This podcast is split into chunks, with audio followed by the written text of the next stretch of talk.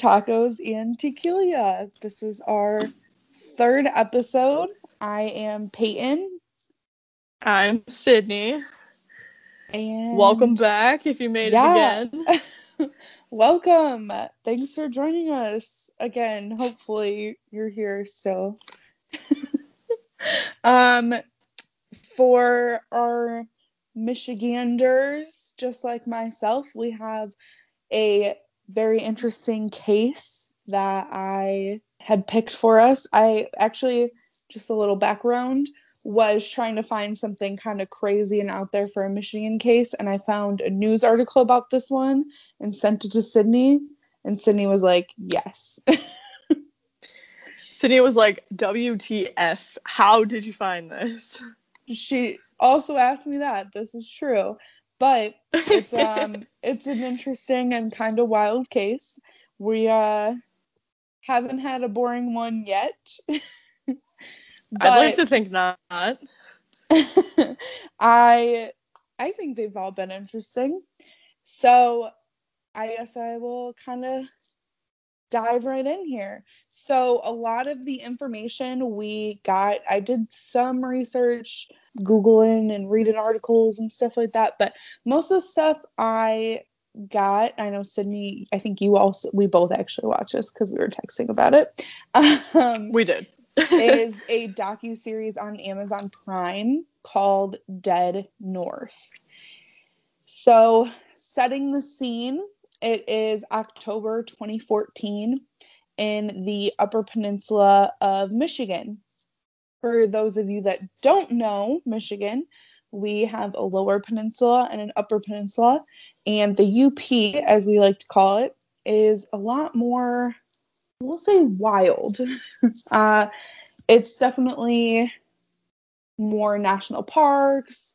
It's, I, you know, went to visit this past summer and it's a lot of hiking and nature and outdoors, lots of forests and lots of space in a between. lot of sorry no. space in between like houses and you know the towns are very small town feel. I think you had compared it to a lot of like parts of wisconsin. Yes yes. A lot of people that are missing teeth um it's also meth, meth is a hell of a drug in the up we'll just say uh, that. I was your location though is much closer to Wisconsin than you are to Michigan uh, you're in Michigan, but a lot closer to me than you are to you, you, Detroit. This is very true. So the most of our story takes place in the Iron River area, and for those of you who don't know, that is very close to the Wisconsin border in the UP. Uh, a lot closer to Green Bay than Detroit. we looked it up on a map. So, setting the scene, like I said, October 2014, Iron River in the Upper Peninsula of Michigan. Terry O'Donnell goes to the Iron River Police Department police station and reports her ex-boyfriend, 53-year-old Chris Regan, missing. She's been unable to reach him for 2 weeks and she actually speaks directly to the chief of police, Laura Frizzo. Just a heads up, Laura Frizzo will be a huge piece in this case. She is one of she is the main investigator. Now, as you can imagine, like a small town, probably not a lot of police staff.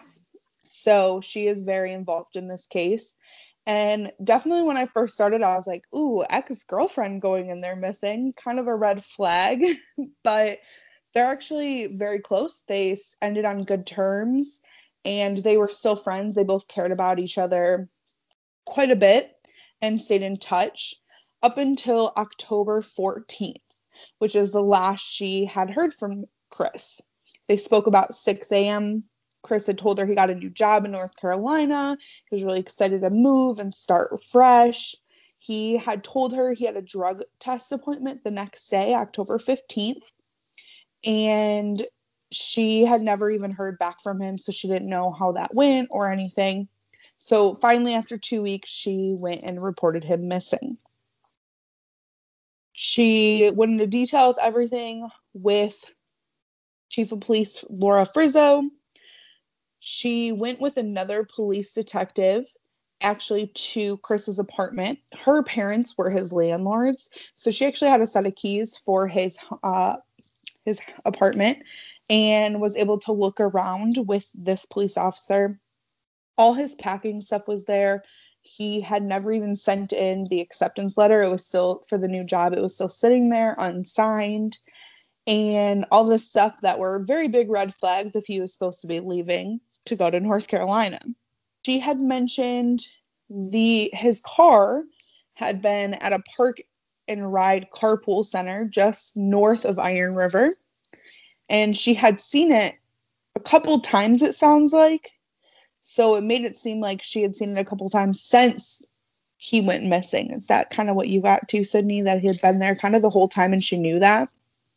I got a lot of weird vibes from that because, like, in the beginning, I thought she was like, oh, they're still friends she just is like checking up on him and then when they there was the mention of oh yeah actually like his car's at this parking ride i was like how do you know that yeah that seems what? really weird that she knew that and hadn't said anything sooner she did seem very genuine and she did we will, but we will later find out that terry had nothing to do with it so sorry to break that uh, super soon but yeah, it was kind of suspicious in in my mind.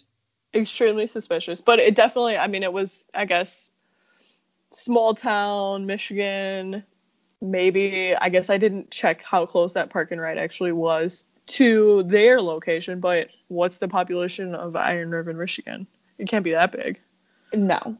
And I do think she said her subdivision that she lived in was right by it. So I think if she she was driving by, she would have seen it.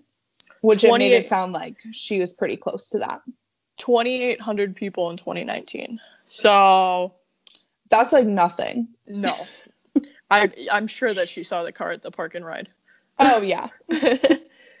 so she brings that up. So after checking around Chris's apartment, they don't see him. They don't really see a sign of a struggle. It's just very disheveled, disorganized. He's packing they decide to go to the park and ride. She did ask if she could go as well. The police sergeant that went with her, they actually in the interview in the docu series said she genuinely seemed like extremely nervous, extremely worried, and she was kind of frantic, like she was expecting to find his dead body. So she was pretty worried. So they agreed that okay, sure, if it'll ease your mind, you can come with us. They didn't go in the car right then and there, but they kind of checked it out and looked around. Wait, they did go in the car, right? Because I, I, think yeah, they opened they, the I'm trunk. pretty sure they did. Okay, yeah, she, she was very was disheveled about that. Yeah, she mm was freaking out in case they would find their body there. So his body in the trunk. Sorry, breaking the news. They did not find it. They didn't find him anywhere. no blood but they did see his knee brace in the car passenger seat. And I guess Chris had recently had knee surgery and he wore that brace all the time. So it really didn't make sense that there would be a knee brace in his car and not on him and no Chris. The police department decides to, you know, further this investigation, pull his credit card statements, realize his last purchase was on October 14th, the day that Terry had said she last spoke to him around 4 p.m. for gas in Iron River. Police don't really know what to do. Michigan State Police are the next contact for the Iron River Police Department to reach out to. Three detectives got involved and they started looking into Terry immediately. I think that makes sense. We all would. she naturally seemed to know a lot, and the Iron River Police Department didn't really suspect her but they didn't suspect her just from her behaviors that first night she showed up. They just genuinely like she was terrified, she was really worried, so they really didn't think anything of it. So they decided to try to look down any other leads they could find. One of the first ones is one of Chris's neighbors is this man called called named Dale Vassar. And I guess he was a well-known criminal uh, to Iron River Police Department. So they originally brought him in to question him, see if he knew anything, knew anything shady about this. But he actually was out of state at the time and they could prove that. So he was kind of written off pretty quickly. I really did like the um, interview that th- they had with him though in the the documentary, and he's just basically like, "Oh, that guy." Oh yeah, I guess he was my neighbor, but I didn't know that guy. And I, I was dying. I was like, yeah, he definitely looks suspicious. And then they were just like, oh, he was out of state. And I was like, well, gosh darn it. He did look suspicious, and he was like, "Oh, I don't know who that guy is." Well, come to find out, he had like fixed his drywall or put up a wall or did something in that Yeah, apartment like, for him when he in first his moved apartment. in. But I guess it was like when he had first moved in and they really hadn't talked much since. But still, if you wouldn't recognize your neighbor from across the hall in an apartment, it's not a big area. It's not a big town. Men, men suck. They don't know what's going on in life. Literally. Hate to offend everyone. We both are in serious relationships and live with our boyfriends. so we know. they suck. Next up on their list of leads and I guess trying to drum up leads was going to talk to Chris's employer. They are called the Oldenburg Group, which was a Department of Defense contractor. Uh, they were like a It was like, like, a production um, line kind of but they had different things that they were building so there was you know a welding there was production line there was the electr- electrical part components and stuff like that they had like multiple sections so they confirmed that chris's last day at work was the 14th he was scheduled to have off on the 15th and set to return the 16th and never did they did seem a little suspicious. A lot of the people that he worked with knew that he was potentially leaving for North Carolina about this job offer. They thought it was a little weird, but we're like, okay, maybe he just didn't give us two weeks, which he's like a manager. Like he has a really good track record there. So I feel like that would be a little suspicious, but they let the police department know there were rumors of Chris seeing someone from work. Her name was Kelly Cochran, and she was a married woman. So immediately that has police's interest. And they were like, okay, well, we need to go talk to the woman that he's supposedly seeing then. They go to talk to Kelly. And at first, they show up at her house. When the police show up there, they knock on the door her husband actually answers. His name's Jason Cochran. He isn't helpful. He's kind of rude and off putting to the police officers. And they had asked if Kelly was home. He told her that she was them that she wasn't, and they could would have to come back later or try to get a hold of her at work, all this stuff. And then here comes Kelly. she just walks the front door, and she was home the whole time. No big deal. So She just just casually comes out. The I I also pictured it because I feel like they didn't have actual there wasn't actual footage of this. It was like reenactments. right. And she was it was like I pictured her like walking underneath of his arm. Like, hey, oh yeah, that's me. How can I help you? Like just all casual. Like right. either you need to well, follow up with your husband and be like, yeah, I'm not here or that's what they said she when she came out she was super helpful she's really talkative and she just like had no problem talking to them at all. So uh, they asked her about her missing coworker she's heard from him. She seems pretty concerned and seems extremely helpful. She does admit while her husband's standing there when they interview her like at her door and like in her house that she was having an affair with Chris and that her husband was aware of it and he was okay with it and he didn't say anything, didn't react. He just kind of stood there according to the police officers. She seemed pretty upset, concerned about him missing and she was actually worried about him leaving for North Carolina without saying goodbye. They were like, "Okay, this kind of seems a little fishy. This man's just like okay with his wife having this affair. He seemed really off putting. And a jealous husband could always be like a red flag for further investigation. So they decide to interview Kelly and Jason down at the station. Ask, you know, they just want to go into a little more detail and figure that all out. According to the detectives, Kelly talked a lot. She was open about her and Chris seeing each other for about four months or so. She claimed she didn't even know about the park and ride, never seen it before, never knew, wouldn't know why Chris's car would even be there. And she had actually said Chris and her were in love, and he had asked to move with him to like for her to move with him to North Carolina. She admitted her husband knew everything, they were separated, and then she's actually seeing other men. So, besides Chris and her husband, she was seeing another man named Eric Erickson. Hell of a name, real creative. the worst name. I saw that name and I was like, You've got to be kidding me right now. John Johnson, Eric oh, Erickson. Oh, literally. Your parents and, hate you. they kind of go in comparison to Jason's interview, and it was like night and day. They said they sat down to interview Jason, and what I will say about the docu series, highly, highly recommend it. They have a lot of like police body cam footage. They have all the interview tapes. There's some weird stuff in there that I know Sydney and I will talk about in a little bit uh, at the end.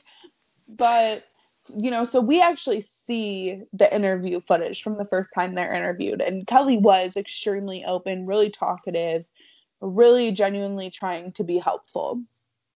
Jason sits down to be interviewed and instantly starts like bawling his eyes out.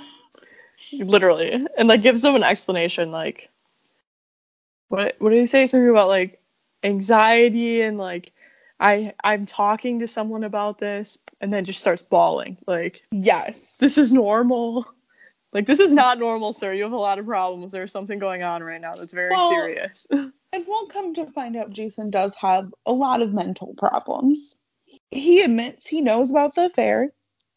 Very opposite of what Kelly said. He is not happy about it.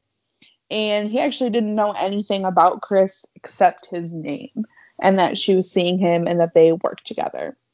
He said that this is all his fault, that while they were living in Indiana previously, because that is where they're originally from, he was injured and couldn't walk or have sex for 18 months. Weird. And that their relationship went down the drain. Basically, due to this, Kelly was either going to divorce him or sleep around, and his exact words were he let her do her thing instead. Very weird. Jason had checked himself into a psych hospital. I heard two different things. In this point in the interview, he says 10 16, two days after Chris went missing. In another part, they say two days before Chris went missing. I'm not sure. I think it was after. Yeah, that's kind of what I was thinking too, that it was after based on what I had come across, but I that was something that I found misleading information, like different information, like in news articles too. But I will say we do know a lot about Jason's movements after Chris went missing. Mm-hmm. So I'm gonna guess it was before. Let's just say before, two days before. Claimed he was suicidal but never homicidal. Um, he was very depressed, had a lot of mental health issues, and was trying to get help for it the police don't really get much from these interviews other than these minor red flags, but nothing useful really. So they decide, okay, well, have some other conversations, see where we can go with this. So, one, they do talk to Chris's son, Chris Regan Jr., and kind of talk to him he actually was planning on moving to North Carolina with his father. He is actually all packed and just hadn't heard from his dad and was getting really worried, really suspicious. He had actually, uh, once his lease was up or everything was moved out of his apartment, he actually drove up there and stayed up there for a while in Iron River. to help clear everything out of his apartment and organize that and try to help while he could with the investigation. But he was just kind of spoke to the police chief at this point. So at this point, that's like, hey, first red flag. Chris Jr. is moving with him. So why would Kelly say Chris had asked her to move? True. Also, the relationship with um, Chris Jr. was like they were mending their relationship. They like had a very broken relationship and were just like getting back. So why would you ask like your mistress? Well, to be well, yeah, yeah, opposite. And also, it would be like a big red flag for the sons on the sun side too because you're mending your relationship with your father and he just like goes MIA on you. Mm-hmm. So they were like, okay, kind of a red flag here. So next up, they decide to talk to Eric Erickson, Kelly's other lover. They said that, you know, one thing I'll say is kind of preface this. They said Eric definitely appeared kind of guilty but he was very calm and he helped a lot. And I'll kind of get into some more about what he did. So he kind of didn't really think anything of Eric, but he had just moved back into town and started working at the Olden Group. So there was Chris as a manager in one department, Kelly worked in another department, and Eric worked in a third department. So they all didn't directly work together, is my understanding. But Chris was a manager. He had kind of heard a little bit about Kelly and Chris, but he said that Kelly just really got to know him at work. He didn't really know a lot of people. He had been gone from town for a really long time. Said she was super outgoing, spontaneous, adventurous, thought she was a lot of fun, started taking smoke breaks together and then lunches, and then they started going out at night here and there. He said she moved very fast and with a couple weeks they were meeting up for drinks and sleeping together they first hooked up in september by a lake he actually wanted to show her something show her this area. Said it used to be somewhere he would go. So he had her meet him at the park and ride just north of iron river and then drove her to, to this lake right down the road. So again, another lie we already see Kelly kind of finding herself in. Kelly would text Eric hot and heavy for days, then go MIA for days. And Eric was just kind of getting really fed up and kind of over it sometimes. But then she'd just come right back and he'd be like, okay, let's hang out. So he didn't even actually think her husband was even in the picture at all. He thought they were completely separated. They weren't together at all, let alone living together. And didn't know if her and Chris were still seeing each other or not. He ended up showing all of his texts with Kelly to the police detectives and agreed to a polygraph, which he passed. One of the things he had told them is that October 12th, so two days before Chris went missing, he had texted Kelly to meet up, and they actually had met at the park and ride that night, and then went to the lake and hooked up. So then he's leaving the police station. I thought this was really interesting, so I had to include it. Is he's leaving and warns the police chief of Kelly's husband Jason, who he had said had a lot of mental issues and was absolutely not stable based off the things that Kelly had told him and just the things he knew about him. And then said, also, you know, be wary of Kelly because she cannot be trusted. They do a little bit of a digging and some other people at the Olden group, Oldenburg group. to kind of figure out some more information about Chris and Chris and Kelly and Chris and Kelly and Eric and this weird love square, I guess. But it's one woman. I don't square. know. It's rectangle. Like there's, There's four of them, but she's the only female. They're all connected to her. I don't know.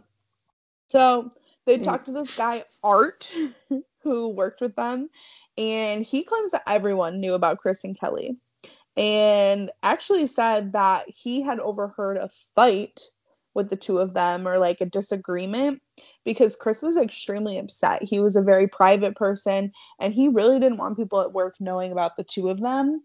And so he thought Kelly was like out blabbing about it, which was very weird if you're a married woman, even if you're in a separated or open relationship. That whole their whole relation her whole square relationship was bizarre. like Very bizarre. way too much. Everything that I know about people cheating on people is secretive. But Kelly had don't care at all. She's telling everybody. And some. Literally, she wa- she did not care who who knew about this. Absolutely not. Actually, before we dive into this, I do have a little bit of information about Kelly and Jason and their relationship since we were kind of talking about that that I thought was really interesting and wanted to kind of throw this in here. So you'll find in the docu series it's not really like a you don't find out their background information right away. You kind of find it out a little later, but since we were talking about their weird dynamic, I thought it was going to be important. They actually grew up together, next door neighbors in Indiana. Kelly's mom, when she was interviewed in the docu series, had actually said it was really interesting that they even got together. She didn't really think Jason think of Jason like that. He was just the boy next door. She said he was always a good kid, but he definitely had his own issues. And Kelly was a bit of a troubled teenager, running away, rebelling, acting out. She actually was put in a girls' home, which I thought was really interesting. So she definitely had to have like been bad. Yeah, she definitely did some things for sure. Because how do you end up in a girl's home without being a bad seed? Like you have to your parents absolutely cannot put up with you. You have to be bad at that point. They actually started dating when Kelly was still in high school. Jason was a little older. And as soon as they got out of high school, they actually got married and lived most of their lives in Indiana until they literally just up and moved to the UP of Michigan in February 2014. Uh, it seemed pretty sudden and it was in the middle of winter. And if you know anything about the northern states, I'll tell you this about the northern Michigan and Wisconsin parts. It's like what you think of in Canada in the winter, that's what you see there. it's lots of snow, cold. So very strange, but they just I kind of had up and moved. um I actually read on I think it was like the oxygen page because there's a snapped episode on Ooh. uh, like about this whole thing. Um and it one of the explanations that they gave for them moving to Michigan was because Jason wanted to get a medical marijuana card. okay, well, Michigan was the place to do it. Yeah. Fun fact, it's actually completely legalized if you're the age of 21 or up in the state of Michigan now. So, Woo! at this point in time, it's getting late in the year. You know, it's November at this point. Police are really trying to do what they can because pretty soon it's going to be a lot of snow on the ground. Like I said, you can't really search at that point if anyone's missing. And like I had said, there was a lot of woods area. You know, a lot of concern was if Chris had just kind of wandered into place and got lost or anything like that. They do get lost hunters or fishermen and stuff like that calls sometimes. So they weren't really sure, but they were like, okay, we have to try and do a search of this woods area and around the parking ride if they can before it starts snowing. Michigan State Police lent human bodies and dogs to search the grounds. Said even like the military came in. That's another thing about Upper Peninsula. There's a lot of Department of Defense contractors. There's a lot of army bases up there. And so it's a great place for manufacturing for like Department of Defense contractors. So there's a lot of military up there. So military hmm. came in from one of the bases nearby, is my understanding, and helped actually do an aerial search with helicopters to see if they could find anything. But this search did nothing. I guess that's kind of it until we fast forward there until March of 2015. March 15th, 2015, police finally have enough evidence to do a search on Kelly and Jason's home. They go to serve the search warrant. State, state police is there, and actually a pair of private detectives that Chief Rizzo, Rizzo, Frizzo, Chief Frizzo had kind of reached out to and, and got help with for this investigation. They were pretty understaffed, and it seemed like budget wise, there were a lot of issues on her working on this case so much. She had a lot of problems. There were a lot of problems. You'll if you watch a docu series, you see a lot about like the politics in the Iron River and like that was a lot of stuff that I wasn't super interested in, in at the time. It was just more of like issues with the budgeting and stuff like that. But so, anyways, there's a pair of private detectives who they actually help do a search of their home. They end up searching for 12 hours. And this whole time, Kelly and Jason actually went to their neighbor's house across the street. What they find at the house, some interesting things, nothing super outright saying they're guilty, but they found a mass amount of weapons. They even said, like, we're in the Upper Peninsula there's a lot of weapons up here, but like this is a lot. so they found swords, a loaded 22 handgun in the living room.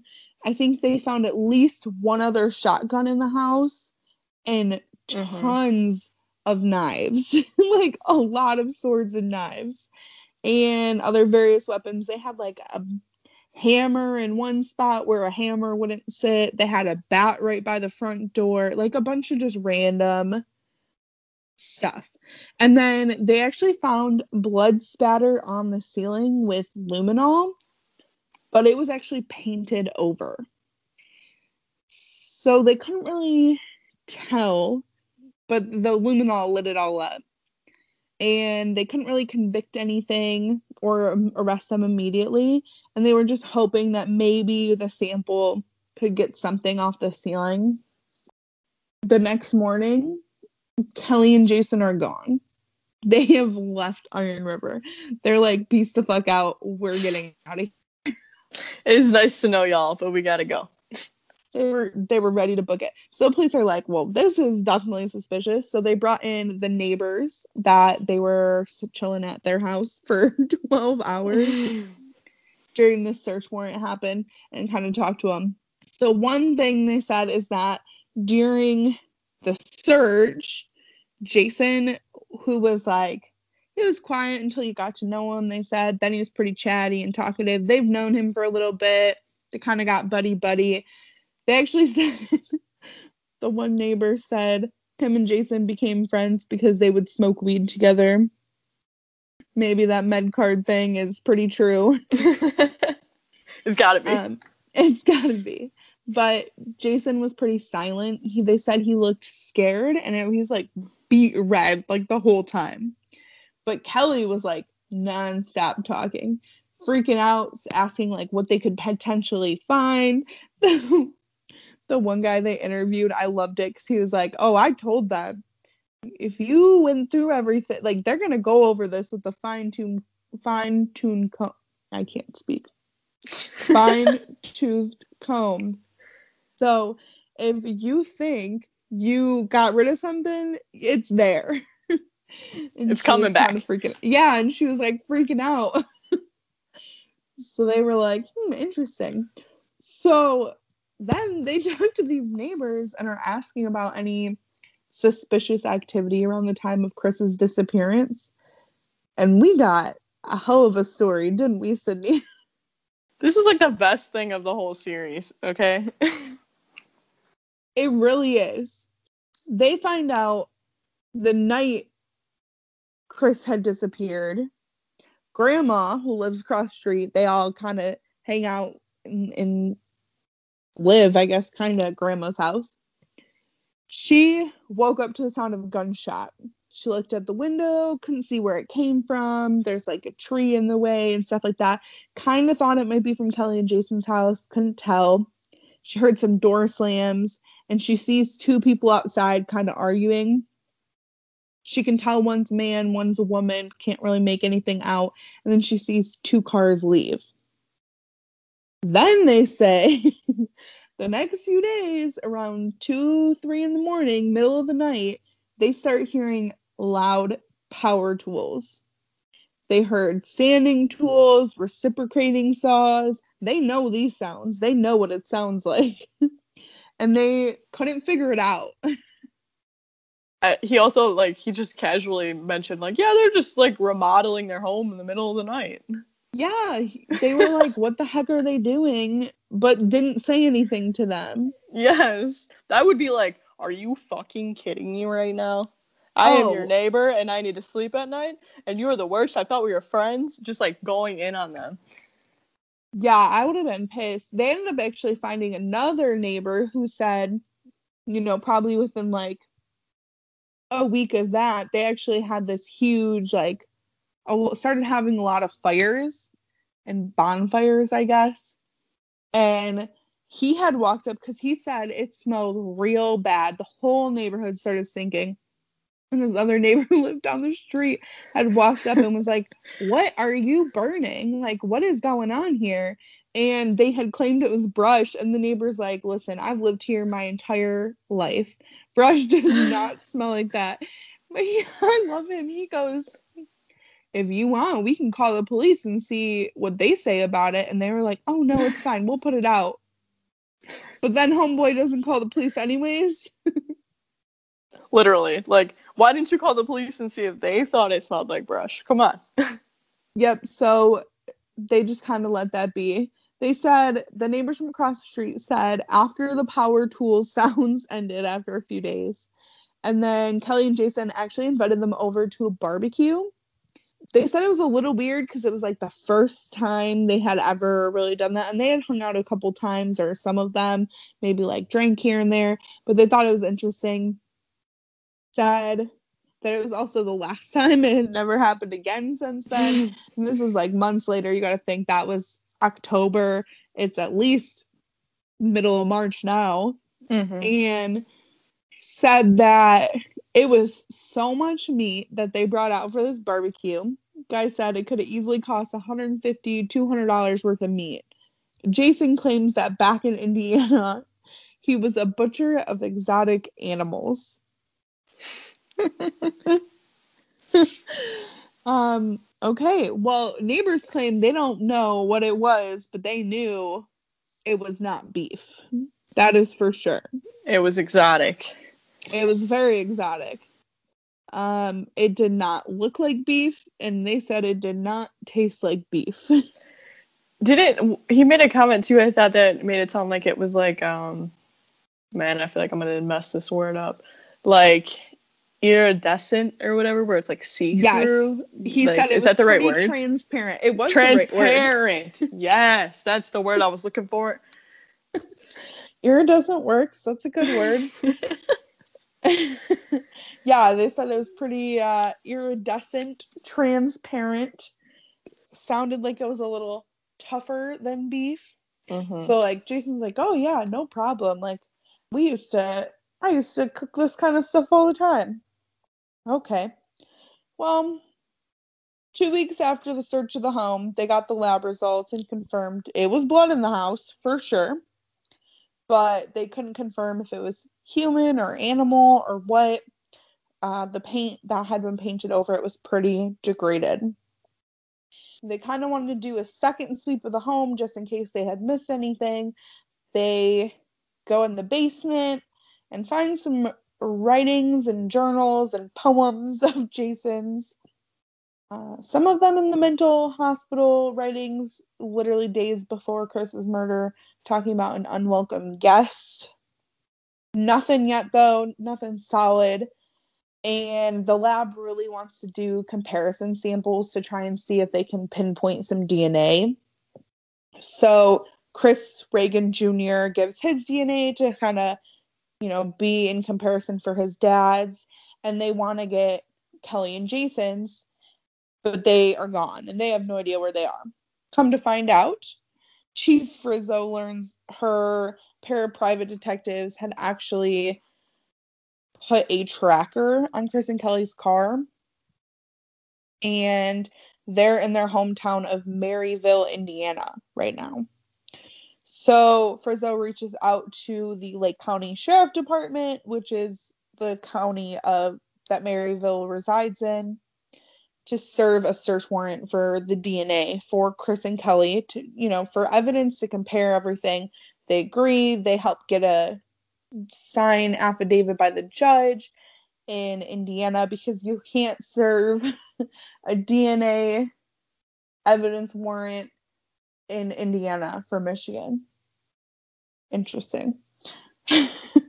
so, my favorite part about all of this is that when they serve those warrants and bring Kelly and Jason down to the police station in Indiana, Chief Rizzo actually drives down there and shows up herself to be there and greet them. And she walks in that room. My favorite part was seeing that interview clip when she walks in that room and seeing Jason's face when she walks in. She's a badass bitch. She really is. She was like, "Oh, I'm going to be there." Yeah, for sure. So instantly she tries to get him to flip on Kelly and he won't do it. He instantly lure, lures up, refuses to talk to her anymore. So they had actually picked up Jason before they had picked up Kelly, is my understanding. Kelly's trying to call him the whole time. He's in the interview room sitting there. He's talking to Chief Frizzo. He was in there for a little bit. So then, after they're done with him, they bring Kelly into a different interview room and Chief Rizzo walks in and knew that Kelly had been trying to call him. And so she kind of tries to confront her on all her lies. She gives her her text conversations, proof that Jason wasn't okay with her having these affairs. They had all these crazy text messages where he's begging her to leave Chris and come home. He they, she knows about the park and ride. She wasn't moving to North Carolina and Kelly lawyers up and refuses to talk.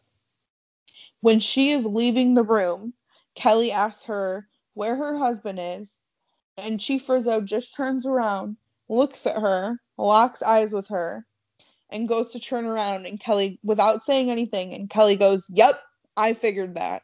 And we watched that interview clip. What did you think she looked like when you when she said she said that? Psychotic. Oh yeah, she was livid. like literally livid. Are you fucking kidding me right now? That's gonna be your response.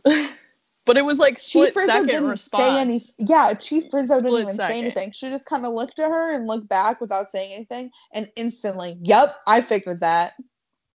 I was like, okay. Fast forward now. We're gonna fast forward a couple months. Spring of 2015 they do a search of the Caspian pit behind the Cochran home. It's basically own old mining pits, which anyone that knows anything about Michigan or Upper Peninsula, probably us Michiganders, know that there's a lot of old school mines. It's how Iron River and Iron Mountain cities up there got their names for iron in the mountains and the everything like that. So there were a bunch of mines that were filled in with water. So that's what the Caspian pit is. I guess Jason used to walk around there a lot. And people were very known in the area to just dump all their weapons and other various things involved in crimes in the Caspian pit. They're never really successful in recovering anything. That was also like in Jason and Kelly's like old backyard too, because weren't they in like the? They were in like a neighboring town. I didn't think that they were in Iron River. No, I think they live like right next to Iron River. Okay. So the Caspian Pit is yeah, like right in their I guess backyard almost. They said it was like 600 yards or something like that from their mm-hmm. home. behind their neighborhood. So they send a diver in, notices a barrel attached to cinder blocks with a clothesline to it. So they're like, what the heck is this? Pull it out. It's a burn barrel. They can actually prove it was from Kelly and Jason's home, but nothing's find in, found inside.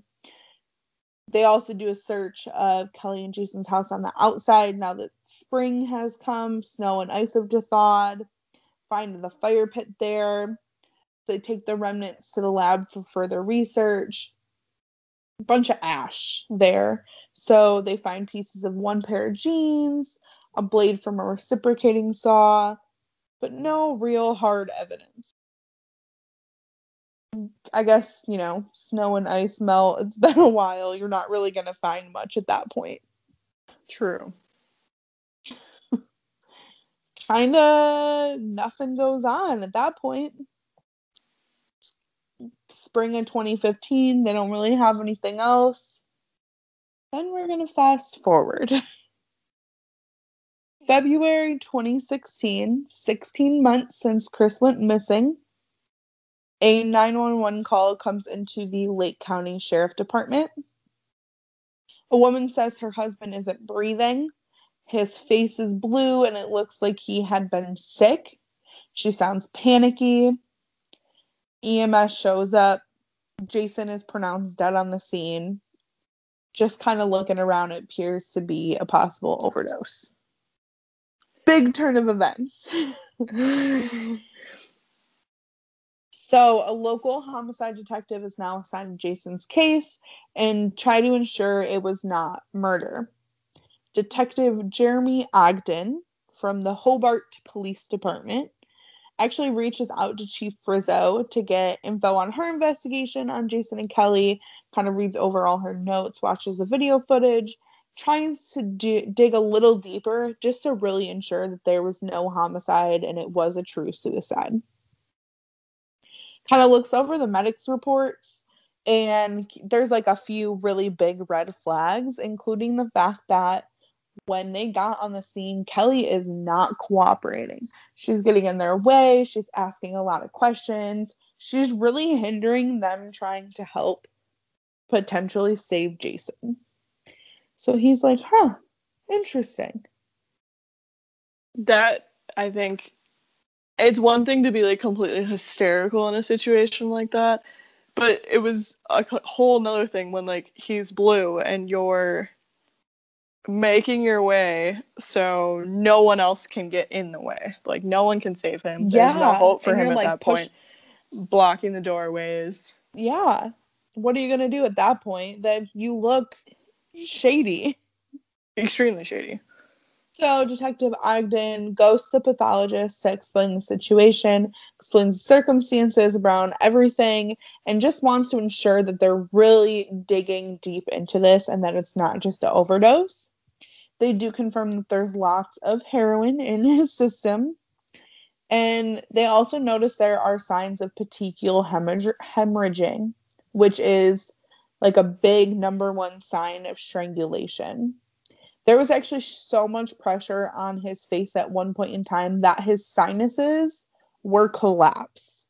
That's like a lot of pressure. Seriously. Ow. So it's very much ruled as a homicide, and cause of death was asphyxiation due to strangulation. Detective Ogden decides to try to interview Kelly and before the coroner's report is released, so he can kind of get some information out of her before she knows how it's ruled. He starts with asking her about the night Jason died, says they claim, you know, she claims they smoked a few joints, she fell asleep around 3 3.30 and wakes up. She doesn't really hear him snoring. Then she thought he was kind of awake. She says his name, he doesn't say anything. She starts freaking out, yelling him, claims she slapped him thinks that she could have slapped him hard enough to hurt him, maybe. Then Detective Ogden tries to bring up Chris, Regan, and she just stops talking. So there ends that the, interview. the interviews with um, Detective Ogden though were really great because he definitely was like pulling on her heartstrings. He's like holding her hand, like, please tell me more about this. Oh yeah. You're- we Chief could Rizzo help. was like accusatory the whole time, and he was Mhm. there for her. hmm Next turn of events is that this man, random man, Walt Ammerman, contacts the FBI after Jason's death and actually comes forward says he was a gaming friend online of Jason's. He didn't really like Kelly. He kind of knew some weird stuff about their relationship, had suspected her involvement, and he wanted to help, see if he could do anything. Him and Jason were pretty close. He agrees to become a confidential informant. Walt while sitting there with Detective Ogden, calls Kelly, lets her know that Jason had mailed a letter to him prior to his death. He says that the note, there's like a couple letters in there. There's a note inside that says, if something happens to me, send this letter to the Iron River Police Department after my death. Claims it's been bugging him. He's had it for a couple, like a month now and he just wanted to give her a heads up before he sends it in. Sydney, do you remember in the recording what Kelly said in response? Not directly, but it was like the oh shit moment. And I also like at the big the beginning of that conversation, she's like kind of shrugs him off and she's like, Can I call you back? And he's like, Yeah, she like didn't want to talk to him, and he was like, "I got something to tell you, lady." she, Yeah. when he tells her this, she like sighs. It's like audible, like, "Please don't." That's all she says in regards to sending the letter.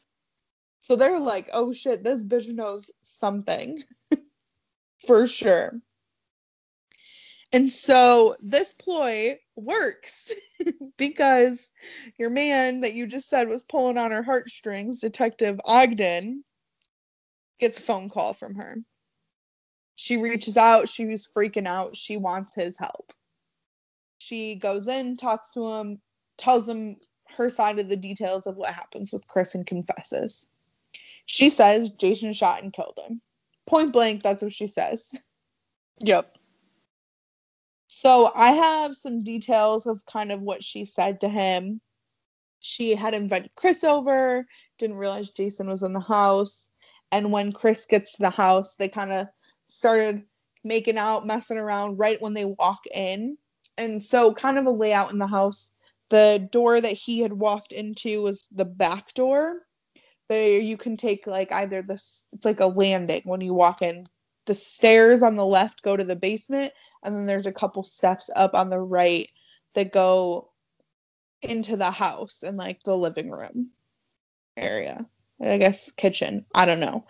But they were on the landing and she said that Chris had started walking up the stairs to the right into like the rest of the house and that Jason comes up from out of the basement and shoots past Kelly, hits Chris in the head. How is that even possible? I don't understand that. You gotta have a really good shot. It's not possible. It's not. Not in this the amount of space to like in that they show. They show like actual footage from this space. It's like a pretty small area. Yeah, and it's not like wide enough that they were standing next to each other. If he started Mm-mm. walking up those stairs, he's walking up first, she's right behind him, and Jason's coming from even lower of a point. She had to be So- either turned like she walked down the stairs like towards the basement or like wasn't even fully in the house yet to like avoid that. Correct. She confirms that they did actually cut up Chris and dismember him. I just want to preface this with we don't find out if they actually served Chris to the neighbors as barbecue. We don't ever know. But it is Which really highly hurts. Really hurts. I feel like that was one unanswered question that needed to be answered. How can you just leave with the oh yeah, it might have been, but why didn't they ask her that? I have no idea. And if they did ask her, we never find out if she even denies it. They don't even mention No. it. So, but she does confirm they cut up Chris, dismembered him, and they actually put small pieces, depending on the body part, in black large garbage bags and disposed of it throughout the woods.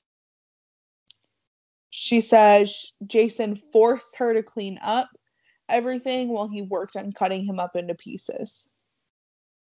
So at this point, Detective Ogden's like, all right, let's go. And persuades Kelly to drive up with him to the UP. Six hours. It's my favorite part. Yeah, he's just like, cool, let's go. And it's like in the middle of the night too. It's like two o'clock in the morning. He's like, All right, we're going. Get in the car. Yeah. He says they get there at like dawn. Mm-hmm. And he wants to try and help locate parts of Chris. Drives up to a county road and she points to a trail where they dump parts of Chris's body, but they couldn't find anything around there. So then they go to the house for her to reenact the whole thing to the officers and try to on video and explain what happened. And then they're like, cool, let's go back to Indiana. Like, okay. So they go back to Indiana. Kelly was set to do a polygraph the next day. And guess who yet again doesn't show up? she has fled. They do a emergency locate on her GPS on her phone. Chief Ogden keeps texting her updates here and there every few days. She know he's kind of playing with her, like knows that she'll turn her phone on here and there to talk to him because she had been super friendly with him, really felt comfortable with him. So they actually pin her down in Western Kentucky. Police go there, arrest her with no incident, and police Ogden goes back, goes down there to pick her up with his partner, and lo and behold, Kelly decides to talk. Says 14 years prior, when her and Jason got married, they had made a pact that if any of them were to have an affair, they're going to kill off their lovers. Absolutely bizarre. Bizarre. What actually happens, we find out, or what actually had happened with Chris, is that Kelly was supposed to kill him herself.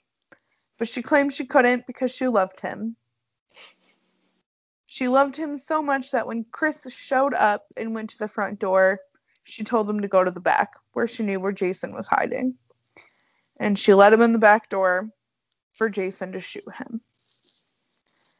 So, had a lot more involvement than she first tried to claim. Fast forward, May 2016, back in Iron River, she agrees to try to help locate Chris. They bring her down with the police officers. Um, they found a couple, they found a bag in one of the spots, and it's cl- empty. It's clearly clearly been shredded by animals. Chief Rizzo, this is my favorite part about this docu series is during this Chief Rizzo's talking to her and she's got her body cam footage of like while they're doing that search. And she's kind of talking to her while she's standing there and the dogs are searching around. And Kelly basically claims like she got a high from the sight of all the blood and she goes Chief Rizzo had asked her when she had said something about all the blood, "Oh yeah, how did you feel seeing it all?" You enjoyed it, didn't you? She goes, Yeah, hi, from seeing it, and I ain't no vampire or nothing but tasting it. My favorite quote. it just it just kept getting more and more weird. Like we went from serving people at a barbecue to now we're vampires. Like what other weird comments can you make? What else can come up here? Literally, it gets very strange. While the some of the dogs were looking, Chief Rizzo had kind of decided to keep looking because they couldn't really find anything in that area. And her and one of the dog handlers kind of keep searching, find a clearing not far from that area, and the dog like picks up a scent, and they finally found Chris's skull. Kelly takes them, points them to the exa- exact spot in the Caspian pit where she got rid of the gun and threw it, and they're actually able to locate it and retrieve it from her directions. And they took him to the house and pointed out the forceps in the kitchen that she actually used to try and get the bullet out of Chris's skull. she had never cleaned them and she claimed that she didn't even think Jason really deep cleaned them and they actually could positively identify Chris's DNA on the forceps. So, you know, sounds just about like a done case at this point, right? Yes, and they were just casually like on the kitchen counter in the Yeah. the footage that they showed. It was literally just, oh yeah, they're just right here. They they were here the whole time. Like what? Well, we're not quite done yet, folks. And I know this is a long one, so just bear with us. Kelly um, goes to court and she tries to plead not guilty in the murder of Chris Regan and claims that it was all Jason's fault. She was scared for her life, and that's why she did all of that. Fun fact she is still found guilty. She actually makes a plea deal as well on the murder of her husband, claims she suffocated him after injecting him with heroin. And her reasoning behind it is that he took the only good thing from her by actually killing Chris. At this point, the plea deal actually, sorry, I'm just going to include this. The plea deal is actually for her to serve 65 years for Jason's murder consecutively with her life sentence for Chris's murder. I still don't think she ever has a chance of parole, but that was very interesting that she made that deal so she could just serve it concurrently. At this point, they're like, okay, this is all wrapped up to ser- solve murders. Well, then Kelly's own brother, Colton Gaboyan, comes forward and talks to one of the police detectives. And he basically says, like, listen, I think there's more. He said she admitted to Jason in front of her brother once that she met a guy on Facebook hook and hooked up with him. And Jason just flat out looked at her and said, Okay, want me to kill him? What? Just bizarre. He says and claims that Kelly told him that there was a total of nine victims between her and Jason. Mind blowing. they try to do some more digging, find any more information on any of these other potential victims. Detective Ogden calls her frequently or talks to her. She admits to Detective Ogden in one of the recorded calls. You know, she has, and in air quotes, friends in Indiana, Michigan, Tennessee, and Minnesota. So that means to them that they think that there are more bodies in these other states. I was just gonna say, I feel like that was another thing that was left just unanswered. I mean, I guess it's still pretty fresh, but why aren't we looking deeper into that? Why aren't you offering her like cut some time if you tell us a little bit more or, or digging deeper? Yeah, well, I couldn't really find much else on this. I did try to do some research on other potential victims. Fun fact Chief Frizzo is no longer with the Iron River Police Department. she works for like a third party company out of Indiana. You want to tell the people why, Sydney? Because the docu series gave us a little tidbit that uh, her and Detective Ogden himself are actually in love and en- engaged to be married. Bizarre. Yeah. I asked Sydney if she wanted to tell that because when we were watching this, she was like, "I'm very confused why this is included in the docu series." And it was like, it was like a big. They were like walking on the beach together. Yeah, it was like a very big part in the fourth episode. Like, I get it, but at the same time, like I don't get it. That did not need to be included at all. Basically, from what I gathered in other news articles, is that Kelly still actually occasionally writes Chief Frizzo and claims her to her that there are other victims and doesn't she want to know? But from everything i've heard is she really isn't giving anything up. It's just her teasing them and messing with them. And she hasn't given anything of substantial evidence.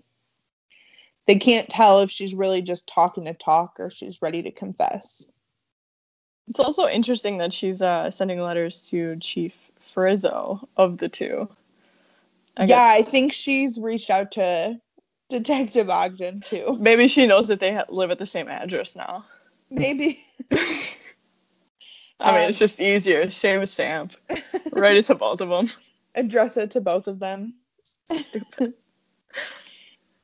yeah, it's very widely believed that with how well they dismembered and covered up their mess with Chris, that they he was probably not their first victim. No, that has to be something you uh, tried a time or two or did some research on. You know, and I think this is really interesting part too. They tried to kind of set Kelly up to see if she'd confess, and they recorded a call with her mother while she was in prison, and her mom confronted her about the other victims. She doesn't deny anything. Her mom straight up says, You know, I didn't know there were other victims. Like, why are you like this? Like, what went wrong? and Kelly goes, I've always been like this. There's no helping. I've already tried definitely sounds like there might be more potential victims. She was yeah. convicted, I think, at the in 2017. So I mean, at this point, it's been four years and we haven't really heard anything. Mm-mm. Now they do say that Kelly has an obsession with butterflies. there were a lot of butterfly paintings and pictures throughout the house and she has 14 butterfly tattoos on her body. She claims that they're all symbols for a person she has lost. So they also are curious if she potentially could have up to 14 victims at that point. So instead of having like teardrop tattoos, she has butterfly tattoos. You know, everyone has their own thing. I don't know. It seems pretty wild. Oh, extremely. I highly recommend the Dead North docu series. Yes, and especially like so. I mean, you sent me the one article on it, and I kind of like briefly skimmed it and was like, "All right, this is gonna work," but I didn't do like any research at that initial point. It was more watching the documentary, like, "Oh shit, this is crazy." Yeah, and you know the first episode or two, because there's four episodes. The first episode or two, it's kind of like, okay, it's your basic beginning. By the third and fourth episode, you're like, what the fuck is going on? Yes, I think the fourth, the fourth episode. Why is there so much politics at this police department? Why are Detective Ogden and Chief Frizzo together? Why is Kelly doing this? I'm so confused. I have so many questions. And we never find out if she served her ex lovers barbecue to everyone. Also, no. Doesn't that mean like her and Jason also ate him because they ate at that barbecue too? Yeah. Maybe that's some weird fetish too. I don't know. It's really mind blowing. I had never heard this story before. It's not that long ago. And no. as a Michigan resident, I was like, yes, I need to cover this. I was also pretty interested about that because just like how close it was like is to Wisconsin and not hearing anything. Yeah. Um, it's not far from either of us. Doesn't seem like it's a highly uh, publicized case, which is really interesting. But then even the documentary too, like it didn't seem like that got as much attention as it could have. Yeah, I didn't even know that thing existed. No. no. Um, well, anything else you want to add? Anything else crazy? No, not at this point. Okay, well, before, I have a joke for you. I was gonna say before we wrap up, you want to tell us our joke of the week? So this one isn't um the greatest, I have to say. But it's okay, I'm here for it. So usually my rule for drinking is one and done, but with tequila it's one and done. Thank you for putting the emphasis on it. It had to, otherwise you just wouldn't get it. I probably wouldn't have done it successfully the first time. Man. Well, you're obviously sticking around for the dad jokes at the end if you listen to the last episode and you're still here. If you're not staying for the dad jokes, I'm disappointed in you. Big facts. well, thanks everyone. Um we have Facebook and Instagram names for you to like and follow. Our we Instagram, do. do you know it off the top of your head? At sign tacos and tequila. T E K I L L Y A. Perfect. And then Facebook, we are Tacos and Tequila podcast. Not all one word, they're their own words. And it's T E K I L L Y A. And you can officially like and follow us and subscribe on Spotify. Hopefully, by the time this is up, we will be live on Apple Podcasts as well. Fingers crossed. Well, thanks for sticking around, and I guess we'll be seeing you next week, all with uh, another doozy of a case, because that's how we like it. All the doozies. all right. Bye. Bye.